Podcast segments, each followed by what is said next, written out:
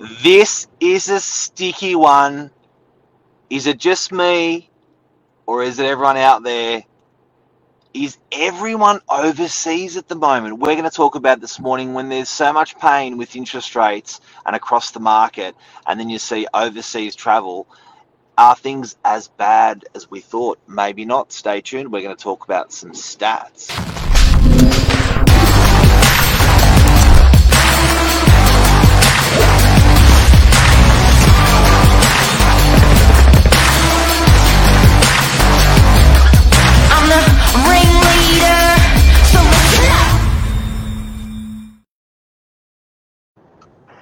Good morning. Michael Sildick, how are you? I'm good. How are you? Good. We're going to the farm. I know it's very exciting. It's not a, it's not a European vacation, but it's still very exciting. Uh, watch out. This Sunday, the the uh, the farm boys are out from uh, from Novak together. We're going to That's it. Michael's farm, so so it's pretty cool. But um, at the moment, it's probably the topic on everyone's mind. I certainly know it comes up in a lot of conversations I have um, in the office and out of the office, and it's about overseas travel. And it seems, it, it feels like everyone is overseas at the moment. We're head down, bum up. Um, and there's some good merits for it. And I'm, I'm, I've been poking these people that are overseas and not overseas, and and seeing uh, what the responses are, which we're going to share today. Yeah, it's interesting to say. And look, I guess we all forget as well sometimes. This time of year traditionally has always been when the most people go overseas to to Europe or to go escape our winter and go enjoy someone else's summer. Is it? Um, school school holidays are now, so this is when everyone goes because the kids are off school holidays, so it's off school. Um, I would have thought Christmas would have been, but I think it's the whole For- European mid-year, summer mid-year. thing uh, this time of year, eh? Yeah, for mid year. And that's the thing. Christmas traditionally is probably the biggest one, but outside of that, any other time in the year, it's this time in the middle of the year that people take those sort of mid year holidays, the ones that do. Now, I've I found out some data from a travel company. Uh, in 2018-19, you were booking a UK ticket for as cheap as 14.59 a ticket. That ticket, if you can find it, is now $2,600 just for the airfare. Times that by four in a family, you're up four after tax. You're at about six or seven just to pay for your airfares. Yeah. It's insanely expensive now. Well, and that's the thing. That, that's off the back of COVID with it all because oh, no one was traveling during COVID. And now everyone, it seems to be, wants to go traveling at the same time again. And it's all gone more expensive. Hotels, airfares, everything. Inflation in general. It's um, uh, I, I read that with the airfares, the major contributor to the airfares um, is labour and sorry, fuel and labour, That makes which sense. sort of uh, that's what they're blaming, and it makes sense. Now, Michael, um, who do you know that's gone overseas? Um, a couple of people. My sister's overseas. um, she's in Europe at the moment, but um, a few friends that I know are not overseas yet, but are planning to go overseas, as in they've planned and they're going to be overseas within the next sort of month or two. Um, and a lot of these guys as well that I've spoken to, they haven't been overseas for the past since COVID. So for a lot of people as well, um, this is sort of their first holiday they've taken, proper holiday they've taken since COVID as well. So this could almost be sometimes a little bit of a build up of yes, people took um, holidays the second they were able to when when the borders opened, but for a lot of people as well, I think what maybe was traditionally a, a holiday year that they did, they haven't taken the past couple of years because of COVID. They've saved, and then this is the year. And don't forget that um, in America and in Europe, a lot of borders were open. Um, Lisa said she spoke to an eastern suburbs agent yesterday. He said the handful of staff in the office, the rest were in Europe. Yeah, Uh, Lisa Kramer, a lot of agents I'm chatting to are saying uh, their heads are in Greece. Uh, yep. I think you're right. I think there's been a pressure cooker. Um, America and, and Europe are most most part of COVID had their had their um, borders open. Australia did not. We locked ourselves away. So there's definitely a pressure cooker there. What really, I think, what really gets up people's minds is Hmm. that the media, the last three to six to nine months, has all has been a lot about interest rates. Yes. Uh, has been a lot about affordability with rentals, um, affordability, Hmm. uh, with rising costs of living, uh, with inflation.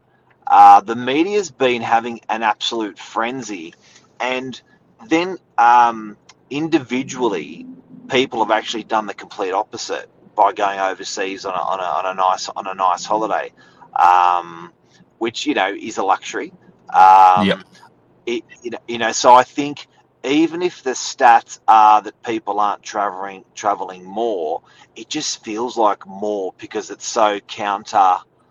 It's sort of the opposite of exactly what we've been believing, Well- reading, then believing in the last three to six months. Yeah. Now, there's always the media that says, you know, look, people have saved more than ever through COVID.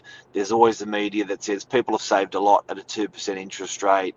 There's always the media that says, um, you know, that uh, one quarter, 25% of the last purchases in, in um, New South Wales had Mhm. no mortgage. Yeah. 25% of purchases had no mortgage. So, and then it makes you sort of wonder about that mortgage cliff. Is it as bad as it's going to be, as you think? Um, when there's this many people overseas, hey, maybe it's not that bad for everyone. Well, this is the thing, and I we sort of touched on it in previous topics in the past, and the idea of transfer of wealth. When interest rates go up, it does not mean that every single individual is struggling because of it. Um, a lot of people do, and that's people that hold debt because obviously debt is more expensive. For someone that is not holding debt, either A, they might be renting, and yes, it's gone up more, but they've decided we don't want to invest in a mortgage.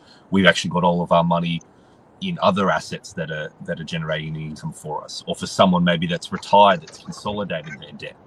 People that do not have debt at the moment, and this is probably not spoken about as much in the media, are doing it the best they've done it in the past couple of years in terms of their returns on their investments.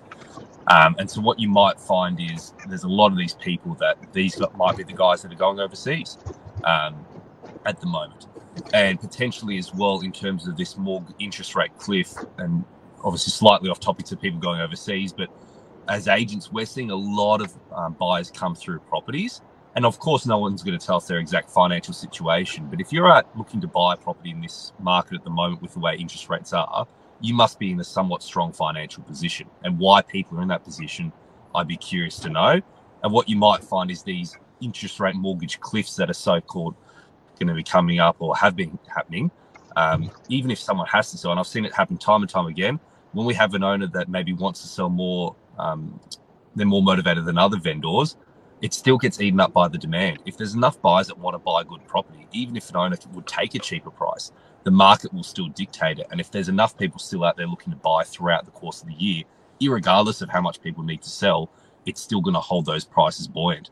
So I think there's just been a bit of a shift, a bit of a transfer. Of course, the media is always going to sort of back the side of the battler, and it makes sense.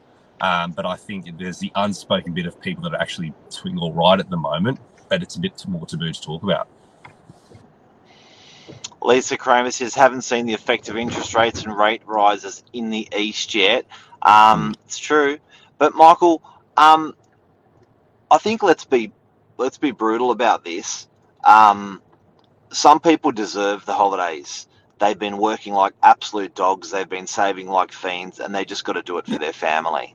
Yeah. Um, let's be brutal about this.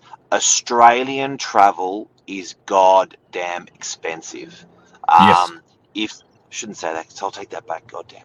Um, it's it's really expensive to take a trip in Australia. Domestic flights, um, all the cheapy flights are, are gone, taken up. Um, and if you want to travel any, if you want to get a, uh, a an Airbnb or you want to get a hotel room around Australia, you are going to get walloped. Um, Yeah. So it starts to make the overseas stuff more uh, attractive when the domestic stuff is so expensive. And it really is to get to rock around Australia, even if you're jumping in a car with fuel costs and jumping in a plane or whatever it is, it's it's expensive. So I guess it, it, it lends itself out to doing some of these overseas trips to make them sometimes more economical than the domestic trip. Yeah, and also I've seen a lot of people have pivoted with their lifestyle as well. And these, once again, might be the people that are the ones that are still going overseas. There's a lot of people that probably can their holidays from this, um, but there are people overseas. So we're just trying to, for you guys that are just tuned in, talking about why everyone's going overseas at the moment. Um, we're just trying to sort of knuckle It's down. doing my head in. It's doing my head in. exploring ideas why. Why are people doing it? Um, another idea that I thought of, and I know a lot of clients are doing this, people that are in the rental market at the moment, I'm speaking to a lot of people that are renting as well that go, traditionally maybe before before rents obviously went up the crazy way that they did, let's say maybe five years plus ago, if you went out to go rent, you go rent by yourself. You go rent an apartment with your partner or you go rent an apartment as an individual. Um, and then you go rent it. Versus I know a lot of people now, rents have obviously gone up a lot, 20, 30%, but they're going, okay, I'm going to go rent a two bedroom apartment. I'm going to go share it with a flatmate. All of a sudden, your rental cost has completely halved and you can keep your lifestyle. Yes, your lifestyle at home is a little bit different because you're living with someone, but now your lifestyle in terms of holidays, everything else, you probably keep the same. Um, so I think people are. So they've, they've consolidated their costs in a lot of a lot, lot of other areas in their in their local life, and they're rewarding themselves. Aussies love travel. If they can, they will. And and I I got to share a story I had yesterday with a friend. Um, we were talking about another friend, which was a builder. So he's sold two investment properties. Mhm. Um, like he's, he's had a great building company for a lot of years. Went, fell into hard times. Um, sold two investment properties and has now gone on a six-week European holiday. So, a guy that in business it's been um, trying and, and, and very very hard. Um, instead of doubling down and working harder, um, he sold his investment to investment properties and went overseas. Then went overseas for six weeks rather than just laying low. Now, Mm. I, I I I think we've got to be careful on this because there's also there's the financial side of it and there's uh, the, the the fiscal side of it and there's the mental side of it. And I think for this guy's mental health, fantastic. He's spending time with his family. He's Yeah. relaxing his brain. He's going to come back stronger. Um, where one person may think, "What the hell are you doing that for? That's you've just sold two investment properties and businesses crap the last uh, the last year." Um, you're against the wall to taking a holiday for six weeks in Europe. Like you know, rich to him, it's his life. He's worked 20 or 30 years for these investment properties and he's taken a break with his fam. So, you know, there's all these different aspects that we can look at.